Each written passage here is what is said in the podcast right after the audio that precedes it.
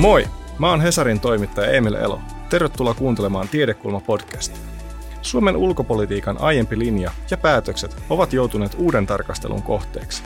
Venäjä-suhdetta, keskinäisriippuvuuksia, puolueettomuutta ja kylmän sodan aikaa arvioiden NATO-Suomen näkökulmasta. Miten aikaisempia ulkopolitiikan strategioita pitäisi arvioida, mitkä ovat Suomen ulkopolitiikan suurimmat tabut? Tästä me keskusteltiin Helsingin yliopiston tiedekulman lavalla Anu Kantolan, Johanna Rainio Niemen ja Veli-Pekka Tynkkysen kanssa. Mennään kuuntelemaan. Ja aloitetaan tämmöisellä pienellä ajankohtaisella kehystyksellä, vaikka tarkoitus onkin puida vähän menneitä, että miten tähän nykyiseen tilanteeseen ollaan päädytty. Että Suomihan hyväksyttiin Naton täysvaltaiseksi jäseneksi, kuten kaikki ehkä tietää, ja hakemusta edelsi Venäjän hyökkäyssota Ukrainaan Suomen kansan vankka tuki ja käytännössä yksimielinen eduskunta. Tietenkin voidaan pohtia, että noudattiko tämä Suomen NATO-jäsenyys jotain tällaista suurta ennalta pohdittua strategiaa vai kävikö tässä nyt ehkä vähän niin, että me ajelehdettiin puoli vahingossa Naton ydinasekilven alle turvaan? Anu, sä voit aloittaa. No tota, eikö se nyt mennyt just niin kuin oli suunniteltu? että niin kauan kuin mä muistan on hoettu, että NATO-optio käytetään sit siinä vaiheessa, jos, jos tulee semmoinen tilanne. Ja, siis sit mielellään sitä tietysti on aina kriittinen, kun on tämmöinen yhteiskuntatieteilijä, mutta en mä nyt kauheasti keksi siitä huomautettavaa, että se meni mun mielestä aika hienosti itse asiassa. Että se ratkaiseva asia varmaan oli se Venäjän hyökkäys Ukrainaan.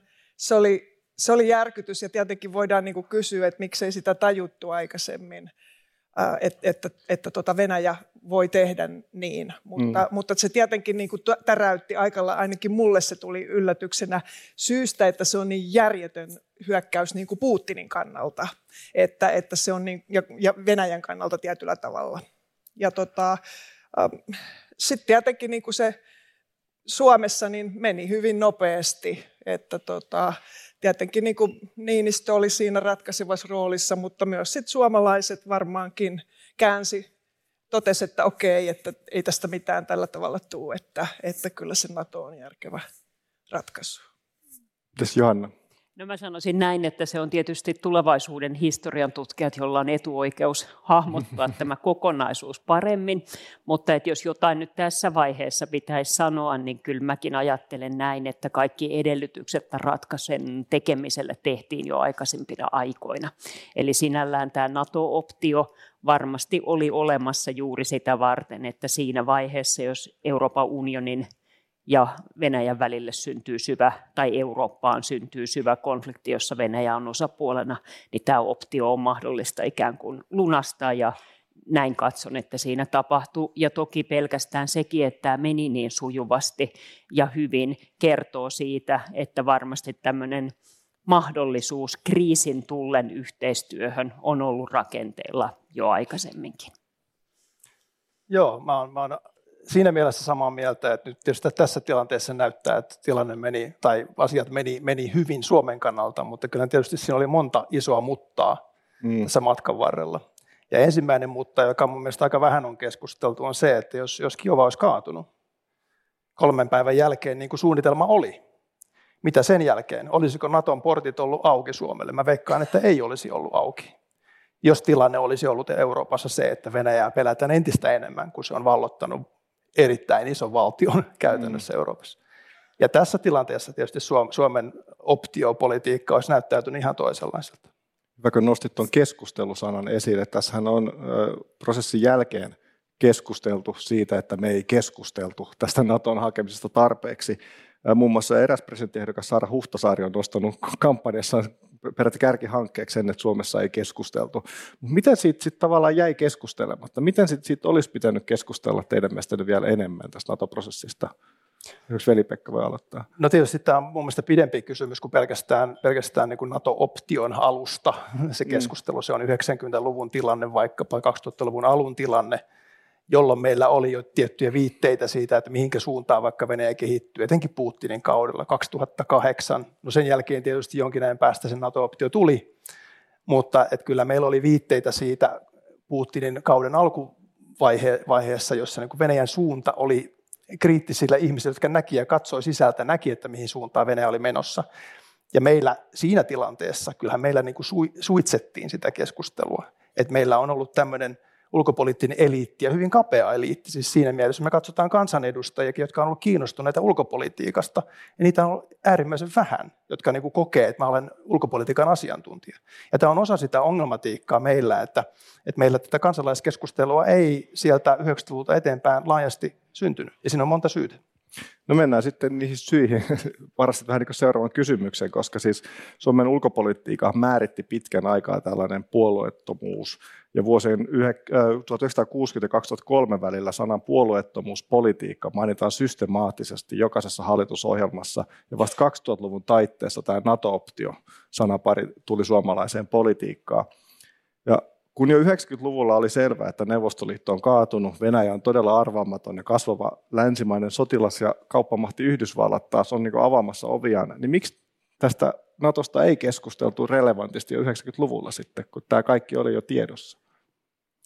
Anu. Mä ajattelisin, että 90-luvulla, Suomessa oli 90-luvun alussa se iso lama, mm. että oli niin kuin paljon, paljon mietittävää siinä muutakin. Silloin oli 20 prosenttia työttömyys ja PKT tuli 8 prosenttia yhtenä vuonna alas ja, ja, ja tota, sitten sen jälkeen tuli se EU-jäsenyys ja siitä käytiin kansanäänestys ja oli laaja keskustelu. Et, et meillä tavallaan, mä, ja mä kuvittelisin, että se ajatus oli, että me mennään ensiksi niin kuin taloudellisen integraation kautta sinne länteen ja sitten katsotaan, mitä tapahtuu sotilaspuolella, koska, koska sitten taas tietysti tota, siellä Venäjällä oli aivan sekavaa, siellä oli Jeltsin, ja, ja, ja näytti siltä, että se Venäjä hajoaa kokonaan, että se ei ehkä ole enää semmoinen sotilasvoima kuin mikä se on aikaisemmin, ja se tuntuu arvaamattomalta. Meillähän tehtiin silloin ne hävittäjähankinnat, ja, ja ne oli iso satsaus siinä vaiheessa. Mä esimerkiksi tota, Ra, Ra, Ra, Raimo Sailas hänen kanssaan joskus jutteli hän sanoi, että jos hän jätti jossakin asiassa jäljen suomalaiseen historiaan, niin siinä kohti hän jätti, koska Iiro Viinanen tuli kysymään häneltä, että Raimo, että tota, ostetaanko me nyt ne hävittäjät? Ja hän sanoi, että kyllä ostetaan.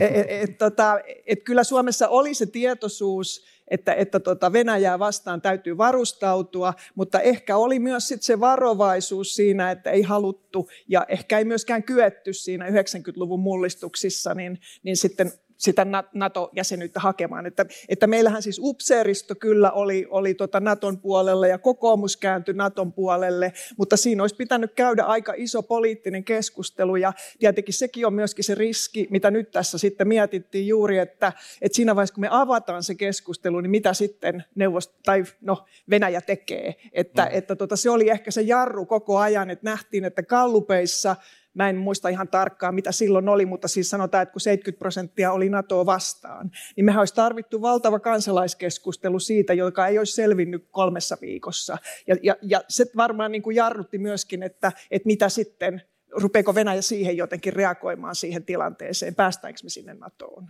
Johanna.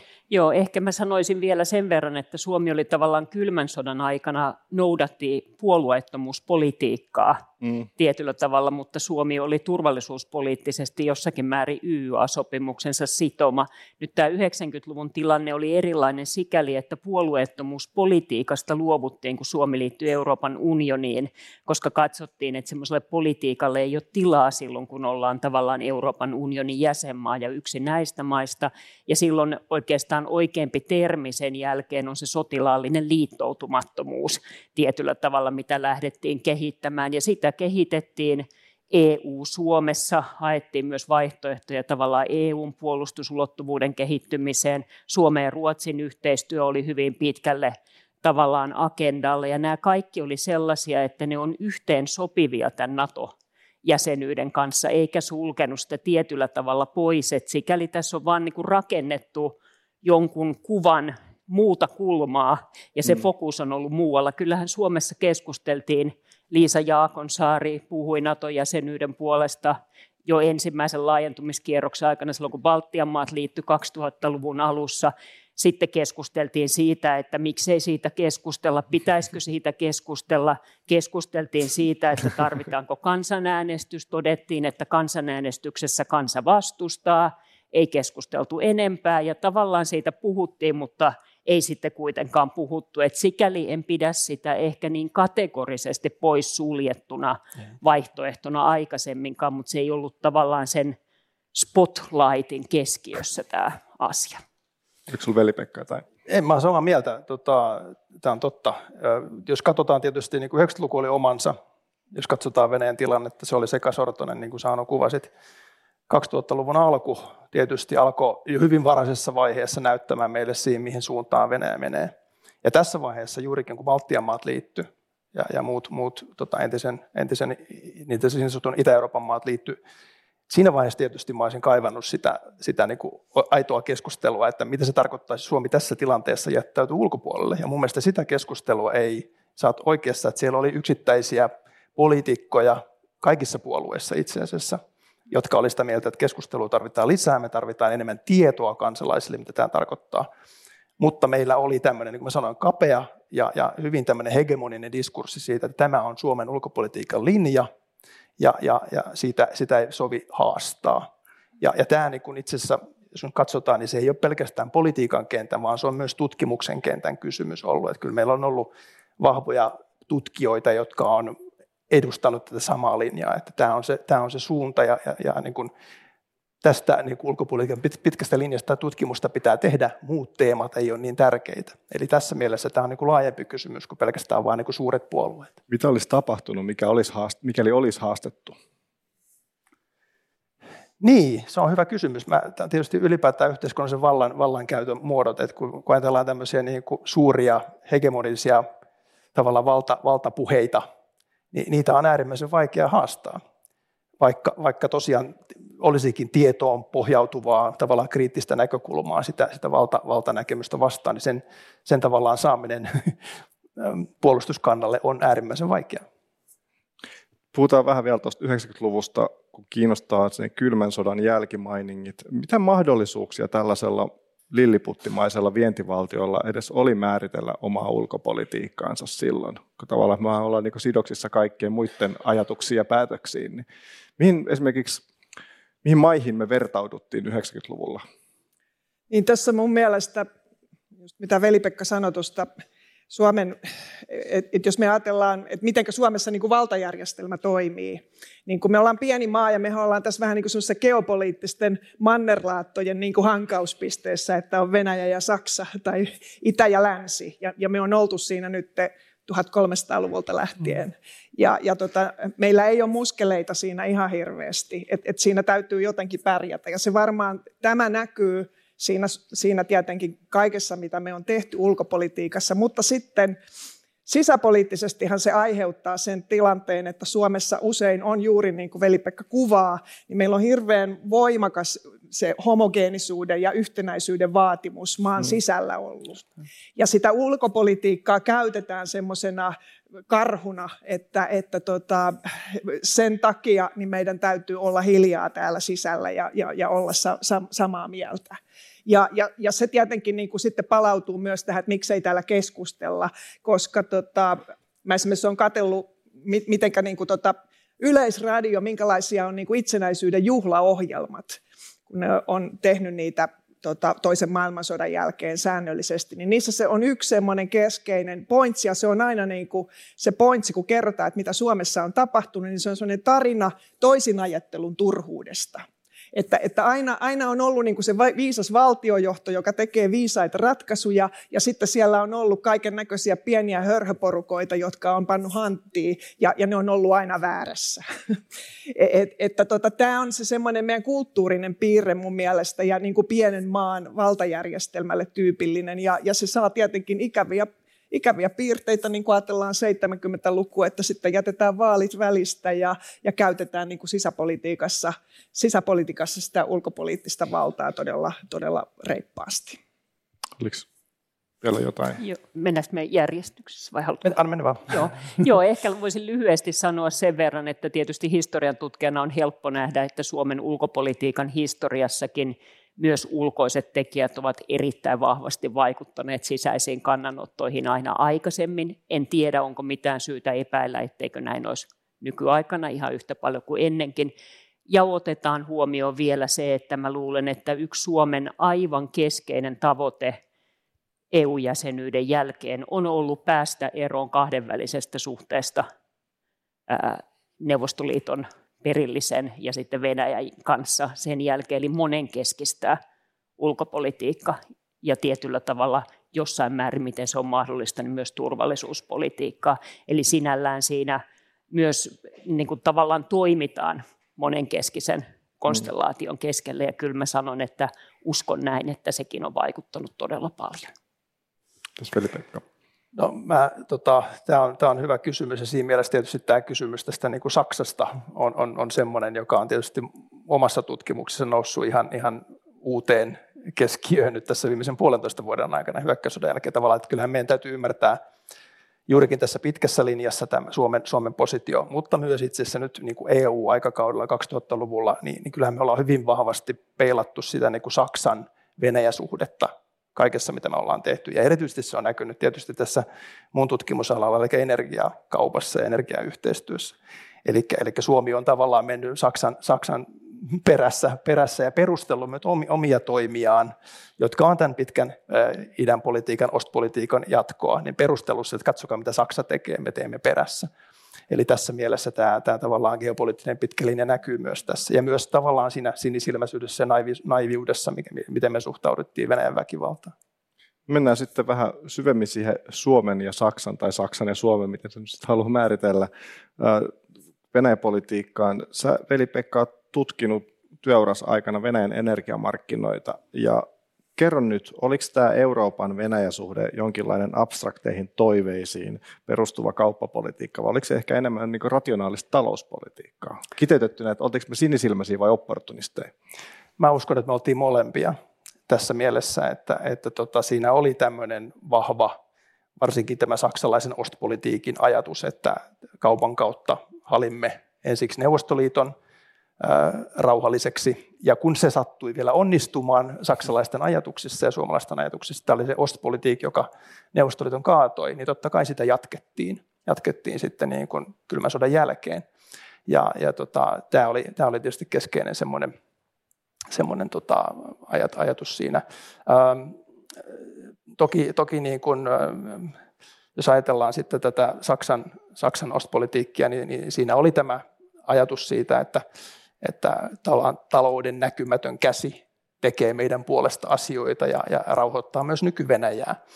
Mutta jos me katsotaan sitä, että miten me ollaan faktisesti sitten toimittu suhteessa Venäjään, etenkin siihen väkivaltaan, niin ensin oli 90-luku ja Tsetsenian sodat, sitten tuli, ja tietysti 90-luvun alussa muutkin jäätyneet konfliktit, jotka tänäkin päivänä on olemassa, Transnistria esimerkiksi, ja sitten Georgian sota, sitten myöhemmin Ukrainan sota, niin mehän ollaan vastattu tavallaan samalla lääkkeellä koko ajan. Eli aina kun Venäjä on lisännyt väkivaltaa, niin me ollaan lisätty taloudellista yhteistyötä ja annettu tavallaan niitä porkkanoita Venäjälle, jotta se rauhoittuisi. Ja, ja tämä on ollut se meidän, niin kuin, jos on tällainen mustia aukkoja, niin tämä on ollut se meidän mustia, että me ollaan kuviteltu, että Venäjä ajattelee samalla taloudellisella rationaalisuudella kuin Eurooppa tai länsi.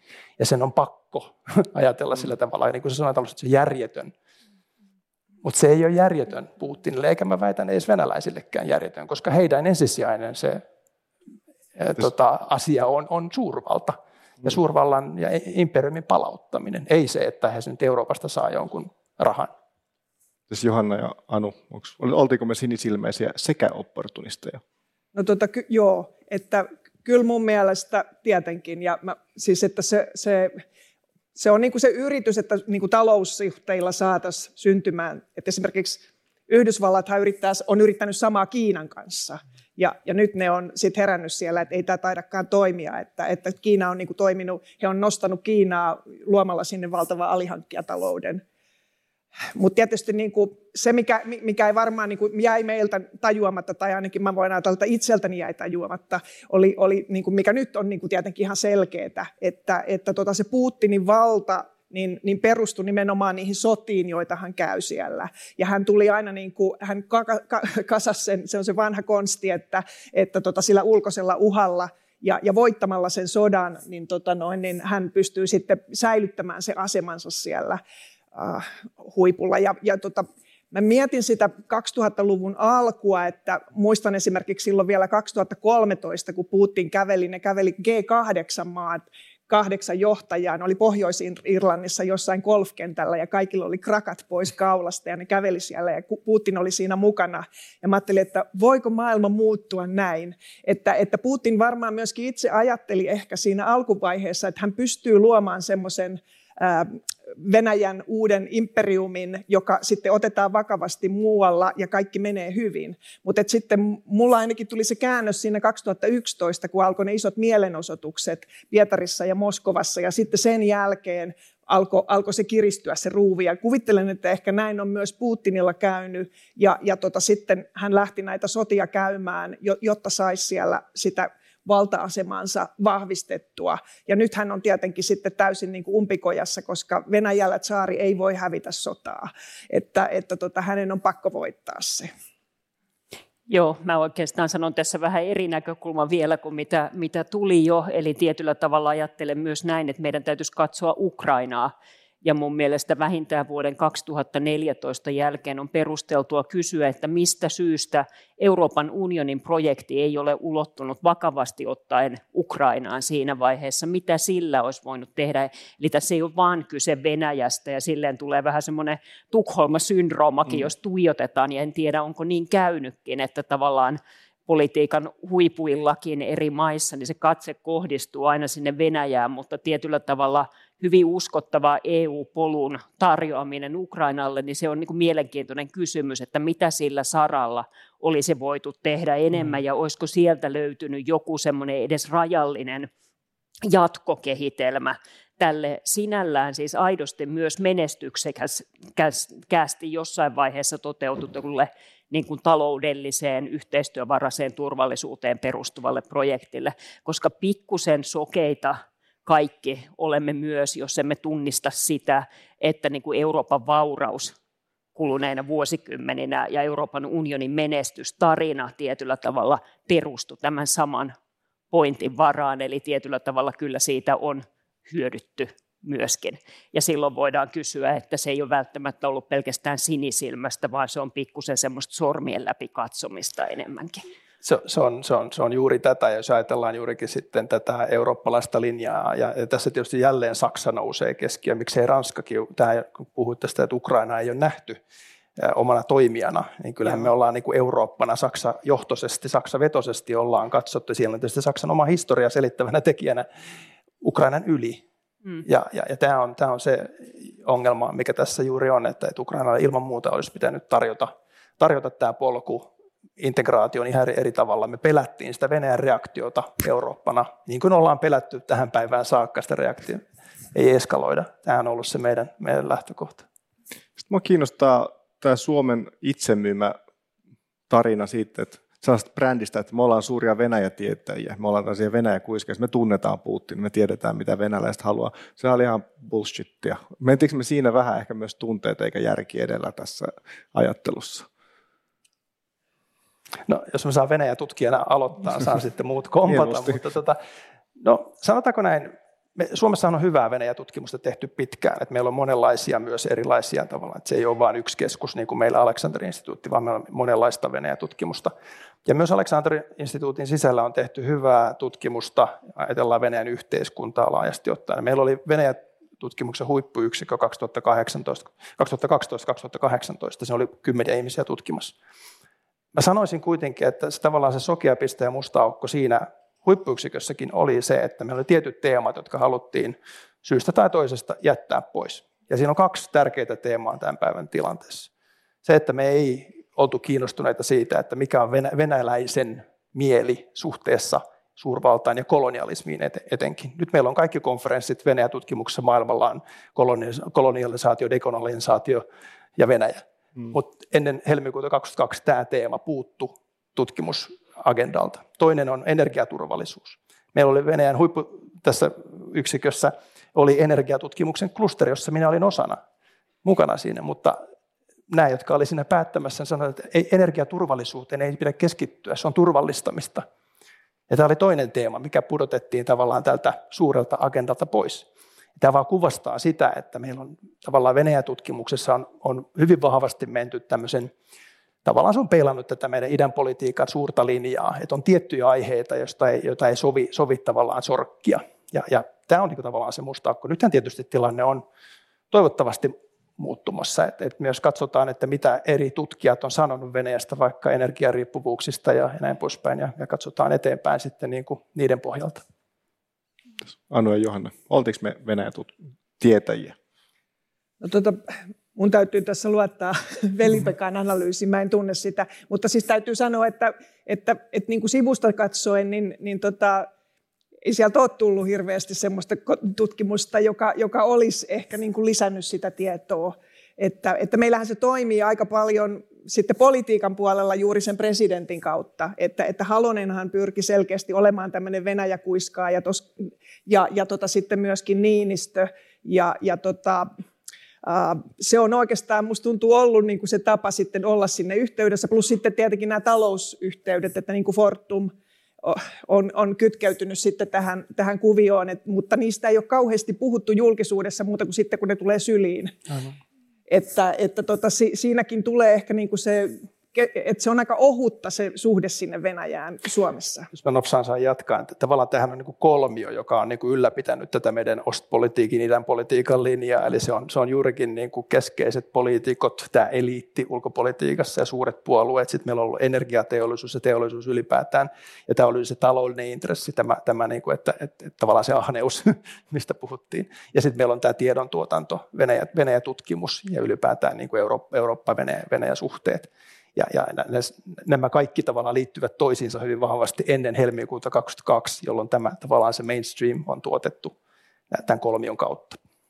Oliko sinulla Johanna? No mä en ole itse Venäjä-tutkija, mutta voin siltikin sanoa, että mun mielestä aika harva näistä teemoista, mitkä nyt on tullut esiin, olisi täysin yllättäviä. Että kyllä mä olen ne useammankin tutkijan – jutuista lukenut tai haastatteluista lukenut jo niin kuin varmaan viimeistään 2014 alkaen. Ja onhan tässä ollut kaikkia keskustelua juuri näistä teemoista, mistä puhuit. Et sikäli se ei ole yllättävää.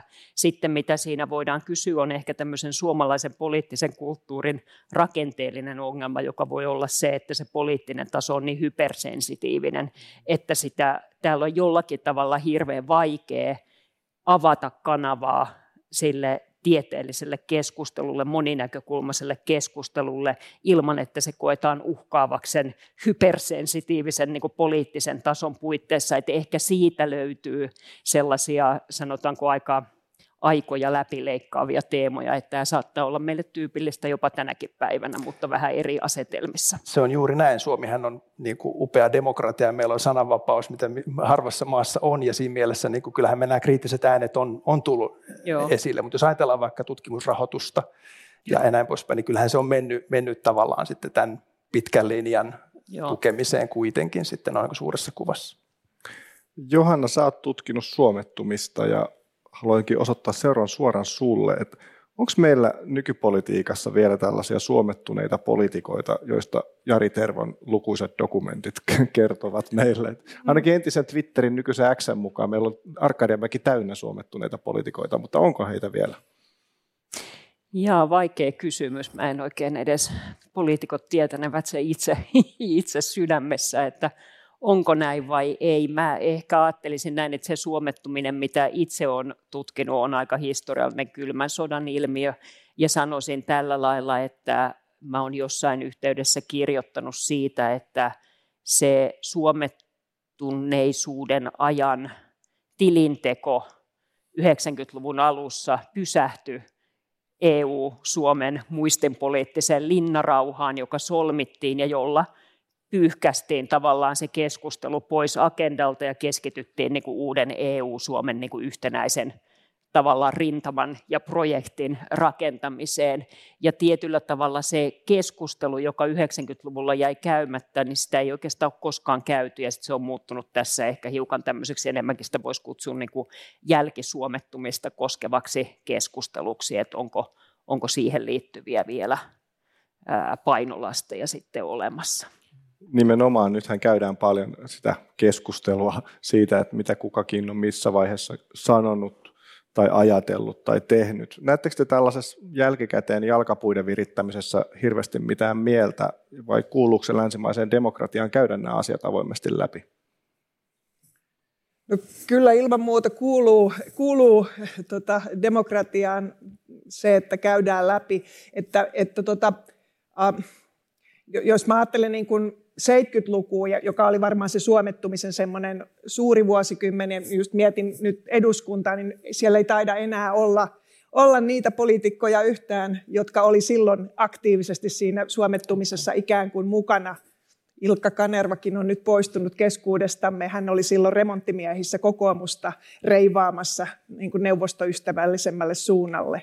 Mutta tota, ehkä mun niin kuin katse menneisyyteen on sillä tavalla kuitenkin vähän semmoinen tutkijan katse, että mä en ole niinkään kiinnostunut olemaan semmoinen tuomari, että mä jakelisin täältä, täällä kaikella viisaudella, mikä mulla nyt on, niin sitten niin kuin läiskisin tuomioita, vaan enemmänkin mua tietenkin kiinnostaa ymmärtää, että miksi, miksi ihmiset on toiminut niin kuin he on toiminut. Että yleensä sille on joku, joku selitys ja se on yleensä niin kuin kiinnostavampaa kun sitten ruveta kauheasti totuuskomissio tota, pyörittämään, mikä mun mielestä ehkä hiukan tuli tuossa jotenkin vuosi pari sitten, niin, niin tuli semmoinen olo, että ruvettiin niin kuin suoraan lätkimään, että, että väärin toimittu, mikä on ihan, ihan mahdollista ja, ja, ja sitäkin voi tehdä, mutta historiankirjoitushan nämä asiat tulee käymään kyllä vielä läpi ja arkistot onko ne 50 vuotta – suljettuina, että, että tota, se koko 70-luku ja suomettumisen aika tullaan vielä kirjoittamaan uudelleen ja tutkimaan ja toivottavasti tullaan tutkimaan. Mä luulen, että tutkimus on alkanut jo. Joo, joo, joo mä ilman muuta mun seuraava kirja käsittelee viimeistä 30 vuotta energiayhteistyötä, että siinä mielessä tutkimus on alkanut, joo, tämä on totta. Joo, kyllä mä, mä näkisin kuitenkin, että kyllä me, tämä on totta, että niin kuin tutkimus tekee sen pitkällä aikavälillä historiatutkimus sitten niin kuin arkistoihin nojaten ja niin kuin tarkasti.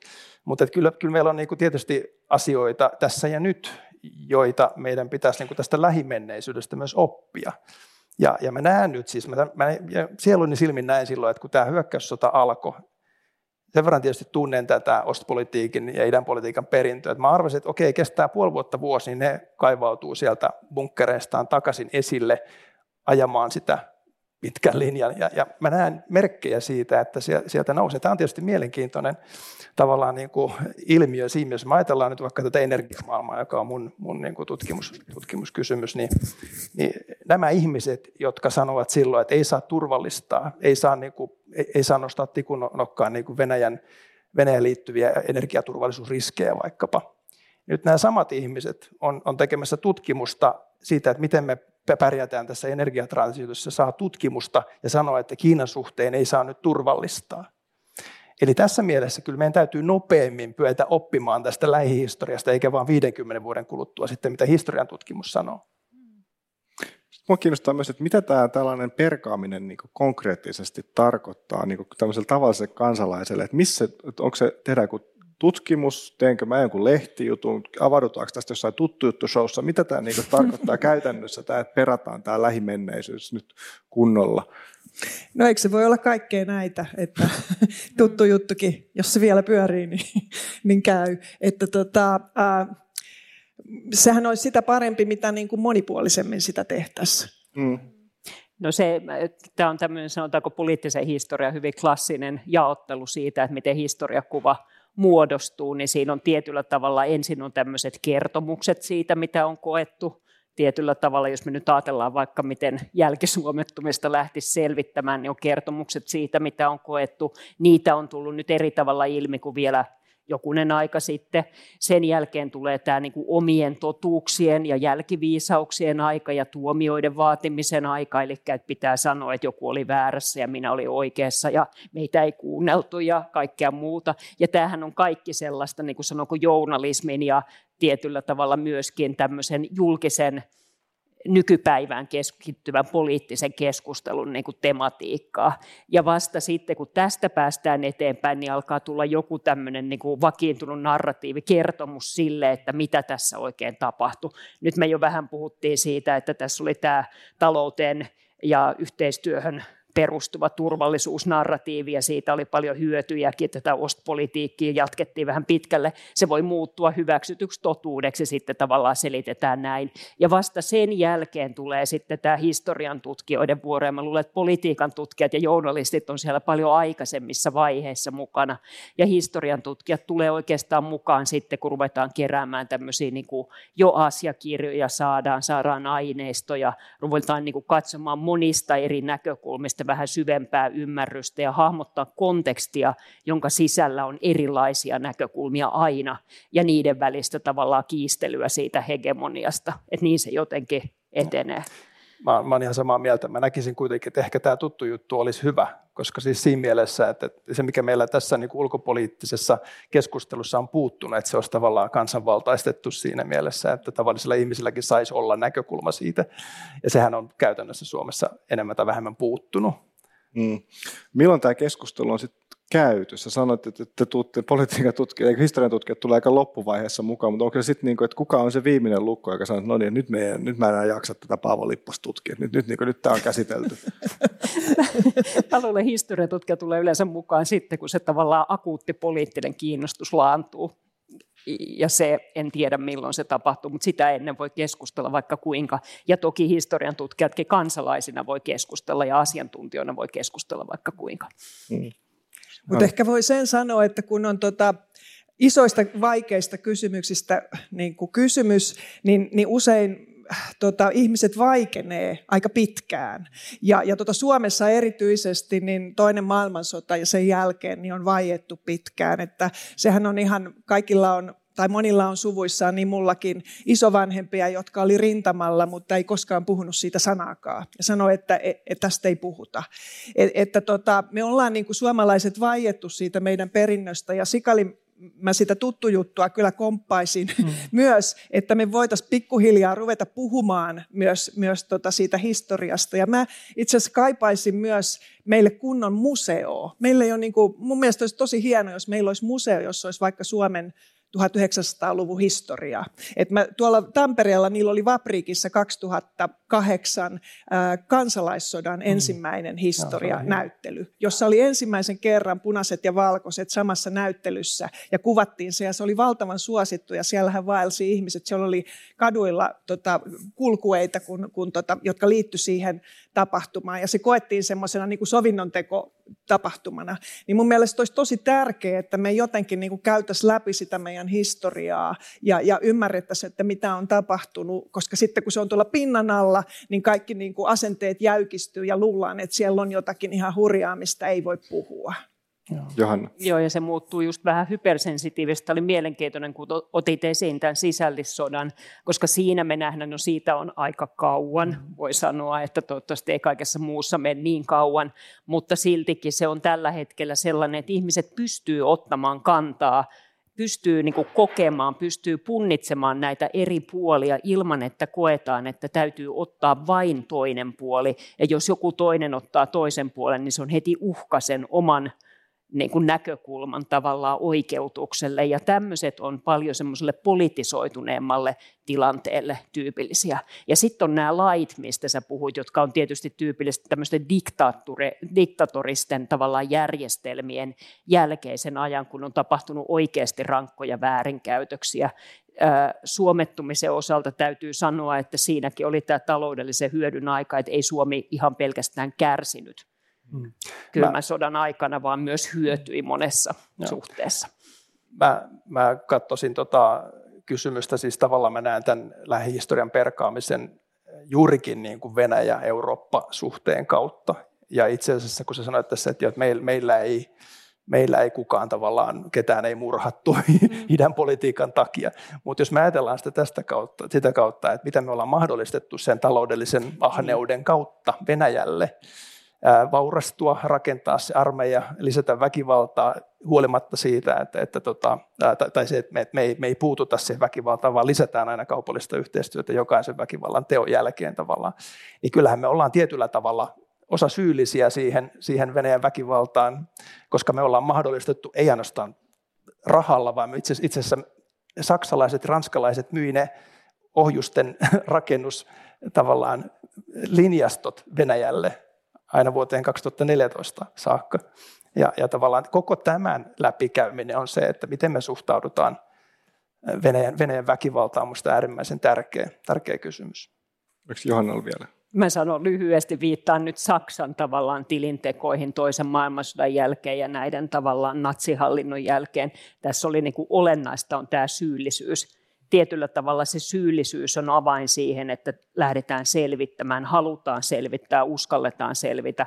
Sen sijaan Suomessa minusta tuntuu, että on välillä ollut häpeää siitä suomettumisesta ja se on taas huomattavasti vähemmän aktiivinen. Se on oikeastaan passiivinen, lamauttava tämmöinen kollektiivinen tunne, että se syyllisyys on sikäli ehkä se avain näihin tilintekoihin. Ja, ja, ja tätähän ei ole siis Euroopassa haluttu tunnustaa se, että me ollaan mahdollistettu se Venäjän väkivalta. Tämä on osa sitä.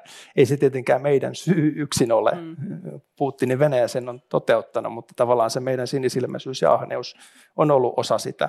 Ja, ja tässä mielessä mä olen itse asiassa puhunut siitä, että Venäjä, Venäjähän on rakentanut Putinin Venäjä on rakentanut tämmöistä öljykulttuuria itselleen, jolla on mahdollistettu se vallan keskittäminen ja, ja kansan aisoissa pitäminen aina kun, kunnes ollaan tultu tavallaan, että ollaan diktatuuri.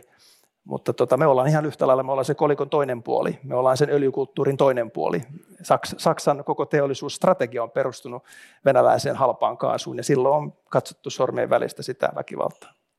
Ensi vuonna Suomi astuu uuteen aikaan, kun me valitaan ensimmäinen NATO-presidentti. Niin Anu, miten sä näet, miten paljon ehdokkaiden historia näkyy näissä tota, presidentinvaaleissa? No tota, siis ehdokkaiden historia sillä tavalla, että mitä he on aikaisemmin tehnyt, niin varmaan vaikuttaa siihen heidän, niin kuin, että katsotaanko esimerkiksi, että heillä on kokemusta ja hmm. kykyä toimia. Ja ja tota, ehkä myöskin sitten tietenkin ajatellaan niin, että me eletään aika niin kuin epävarmaa aikaa nyt tämän sodan kanssa, että ehkä vaikuttaa sitten siihen, että punnitaan sitä ehdokasta, että kuinka hän pystyisi niin kuin jossakin vaikeassa tilanteessa, kun nyt on jopa, jopa sotaa väläytetty, ja, niin, niin viimeisen kahden vuoden aikana niin, niin tota, toimimaan. Mutta en mä oikein muuten, että, että se jotenkin se, se tota, Venäjä ei politisoidu mun mielestä sillä tavalla, että se jakas ehdokkaita eri tavalla. Että mun mielestä Suomen presidentillä on aika semmoinen pieni rako, missä hän toimii silloin, kun hän toimii Venäjän kanssa. Ja, ja niin kuin on nähty, että esimerkiksi Putin, äh, Putin niin kuin Halosen ja, ja tota noin, niin Niinistön linja kuitenkin oli aika samantyylinen. Et, että tota, hän tietenkin yrittää jotenkin siinä, siinä selvitä mutta, mutta eihän, ei Suomen presidentti niin pysty siinä ihan, ihan mielettömiä tekemään. Miten te näette, että näkyykö historia ehdokkaissa? No, no tietysti tavallaan, kun meidän se teema tänään on tämä mm. idän politiikan mustan aukot tai, tai ulkopolitiikan mustat aukot, niin tietysti siinä mielessä varmaan kansaa kiinnostaa se, että miten, miten nämä ehdokkaat on, on sitten suhtautunut Venäjään ja, ja, ja niin kuin keskustellut näitä asioita aikaisemmin, mutta mä näkisin sen, tietysti tämä on niin kuin henkilövaali, se on tietysti, että yksilöt nousee esiin, mutta että tietysti jos katsoo niin kuin jälleen kerran katsoo näiden puolueiden kantoja, niin kyllähän se tietysti on ollut se, että, että niin kuin suuret puolueet on kannattanut tätä tavallaan tämmöistä niin kuin Venäjän myötä karvaan silittävää politiikkaa hyvin vahvasti. Että, että jos meillä on, katsotaan, että vihreät ja RKP on ehkä ainoat, jotka on ollut, josta on tullut niin kuin jo pidemmän aikaa kriittistä, kriittistä näkökulmaa Venäjän demokratian suunnasta – et mä voin omana esimerkkinä voin sanoa sen, että, että, että niin kuin aina kun mä oon ollut mediassa, ei nyt aina, mutta, mutta usein mä oon saanut viestiä yhdeltä RKPn tota, MEPiltä, joka sanoi, että hyvä. Harvalta multa on saanut. Tämä on aika hyvä esimerkki siitä, että meillä on, niin kuin sanoin, jokaisessa puolueessa on ollut tietysti näitä, näitä tota, tavallaan kriittisiä ääniä, mutta että se suuri linja on ollut tässä mielessä nämä niin kuin, mikään kukaan näistä presidenttiehdokkaista ei varmaan pysty niin kuin nostamaan sitä omaksi vaaliteemakseen, että, että, että minä olin oikeassa. Stubhan itse asiassa taisi sanoa ehdokas puheessaan, että minä olin väärässä. hän valitsi toisenlaisen strategian. Tai että hän katuu jotain näitä aikaisempia Venäjän poliittisia lausuntoja. Perinteisestihan Suomen presidentillä on ollut aina hyvät suhteet, tai niin kuin, että on ollut Venäjän presidentin puhelinnumero, mihin voi sitten soittaa. Mutta onko nämä nyt ensimmäiset presidentinvaalit, missä sille ei niin mitään merkitystä, että mitkä on presidentin Venäjä-suhteet? No, mun mielestä aina pitää naapurimaiden tota, johdon numerot olla Suomen, Suomen päähenkilöille, se on selvä, mutta tietysti se, että, että onko se informoivista vai sitä, että kysytään mielipidettä, niin se on sitten toinen asia. Mielestäni enemmänkin vain informoidaan ja se on se Venäjän, Venäjän suuntaan mun mielestä oikea tie tällä hetkellä. Se on varmaan, että onko seuraavat neljä vuotta, eikö kuusi vuotta ainakin sitten välit niin poikki, että presidentti ei välttämättä toisilleen soittele edes hirveästi. Mut joo, Nämä on myöskin harvinaisen tylsät presidentinvaalit mun mielestä, koska kaikki on niin yksimielisiä suomalaisesta ulkopolitiikasta. Oletteko te sitä mieltä, että tässä on niin pieni vaara sille, että tästä syntyy vähän tämmöinen hymistelevä kampanja? Mitkä ne sellaiset niin eroavaisuudet voisi olla tässä näissä vaaleissa, mitä niin Suomen ulkopolitiikassa on?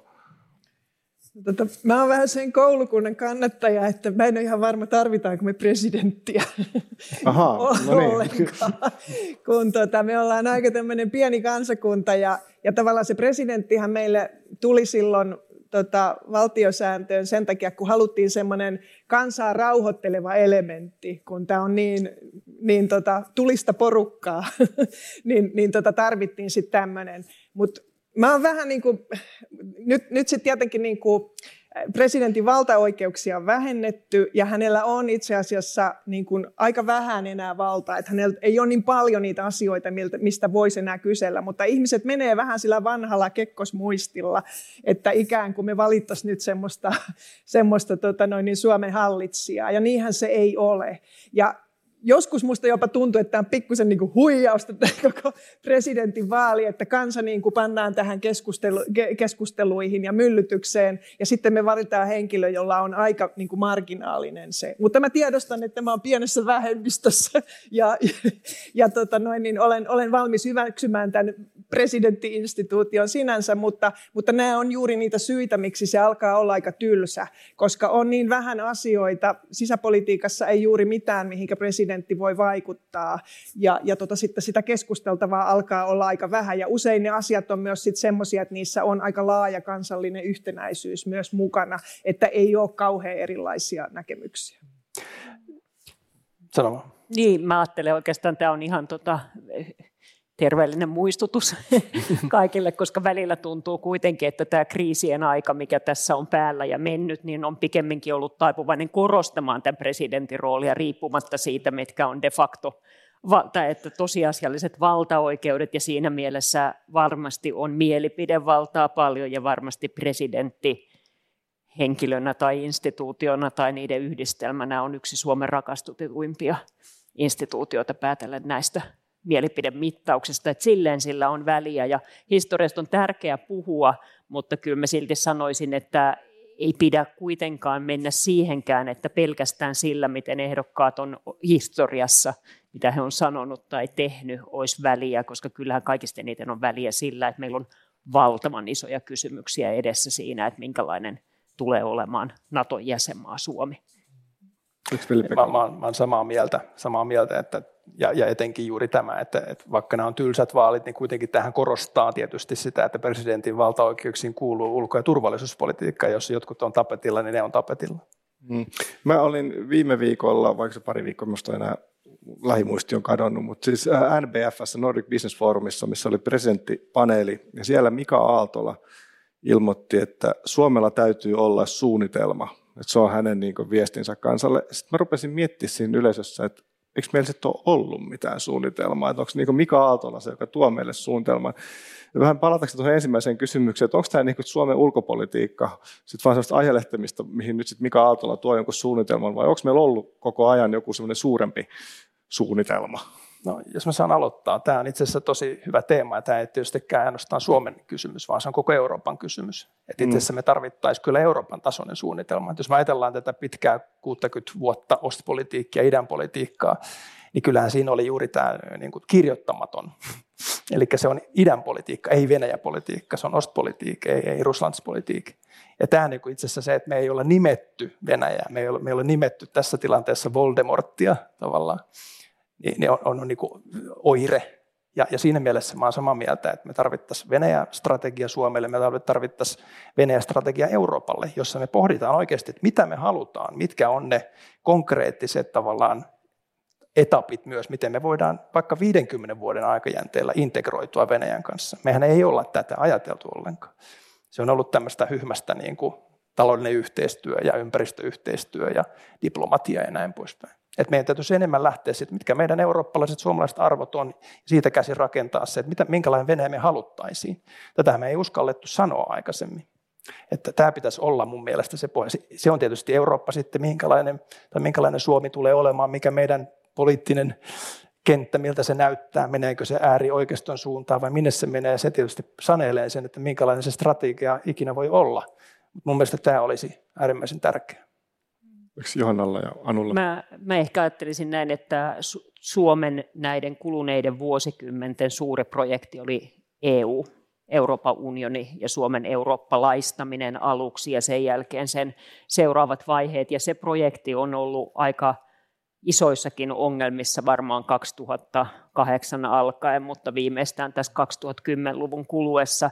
Ja sen tilalle uuden tarinan, uuden suunnitelman löytäminen on ollut pikkusen semmoista suunnan hakua, ja tämmöisiä vaiheitahan tulee ihan luontevasti, eli suunnitelmat täytyy päivittää aina tietyissä pisteissä, mutta se on ollut varmasti se iso tarina, ja nyt täytyy miettiä sitten, että onko tämä NATO-jäsenyys, sieltä löytyy. Suomi pienenä maana, on aina pelannut tietyissä viiteryhmäporukoissa, että millä tavalla Suomi tulee sitten siinä koko konseptissa asettamaan tämän Euroopan transatlanttisen pohjoismaisen tämmöisen, niin kuin tämän niin kuin Suomessa nykyään sanotaan, tämän etulinjan maiden vyöhykkeen, miten ne asettuu tähän meidän kokonaisuuteen, niin siitähän olisi todella mielenkiintoista kuulla presidentinvaaleissakin näkemyksiä yksi kysymys, mikä mulla heräsi, kun mä kävelin tänne päin ja sitten mä ajattelin, että no mä saan nyt kolme huippu hyvää tutkijaa tähän samalle lavalle, että pakkohan mun jotain ajankohtaistakin kysyä, mä oon kuitenkin toimittaja ammatiltani. Ja mua kiinnostaa, kun lauantaina lähi syttyi aikamoinen konflikti ja tosi monessa kirjoituksessa on sanottu, että Suomi on valinnut puolensa, eli Israelin. Mua kiinnostaa teidän näkemys, että mis, miten se tapahtui se valitseminen ja miten me ollaan päädytty siihen. Tämä on tietenkin aika monimutkainen aihe, ehkä oman paneelikeskustelunsa väärti, mutta kysytään tämmöinen ajankohtainen kysymys, että, miksi Suomi on osa Israelin, tai Israelin puolella tässä konfliktissa? No jos mä aloitan, niin tota mun, mun mielestä virallinen Suomi voi olla tietysti jotakin, mutta jos katsotaan Suomen poliittista kenttää, niin eihän se mitenkään yksi ennen tämän niin kuin tilanteen osalta ole. No nyt tietysti se väkivalta, mitä Hamas toteutti, on tietysti, kaikkihan sen tietysti ilman muuta sanoa, että se on huono asia, mutta jos ajatellaan sitä pitkää pitkää sotaa ja konfliktia siellä alueella, niin kyllähän Suomessa on monenlaisia näkökulmia. Ja, ja niin kuin itsekin ajattelen, että Israelin väkivalta palestinalaisia kohtaan on osin, osin selittäjä myös sille väkivallalle, mitä Hamas nyt tekee, mutta se ei tietysti oikeuta sitä. Mutta mua tietysti Venäjä-tutkijana kiinnostaa se, että mikä on Venäjän sormenjälki tässä, tässä kriisissä ja nyt tietysti tässä tilanteessa on vaikea vielä sanoa. Jos Anna Johanna, onko lisättävää? No mä ehkä vähän liittyen myös tuohon suunnitelmaan, että, tota, että maailma valitettavasti on tämmöinen, että, että on, on niin kuin vaikea tehdä semmoisia suuria suunnitelmia, että mitenkä, jotka vielä, niin kuin, ja mun mielestä nimenomaan tämä Lähi-Itä nyt sitten osoittaa sen, että, että tota, jos me ajatellaan sitä, että mä olen ymmärtänyt, että nämä kommentit on koskenut todellakin just tätä, että, että, että, että siellä on niin kuin väkivaltatilanne päällä ja, ja tota, halutaan, niin kuin, että se loppuisi se tilanne, koska nythän se on eskaloitumassa siellä taas. Mutta että se on niin kuin tietysti toi ää, koko tämä Israel-Palestiina-konflikti on, on niin, kuin niin surullinen, surullinen tota noin, niin, konflikti, ja, ja tota, mun mielestä Timo Stewart sanoi eilen hyvin, että se ei sotilasvoimin ratkee.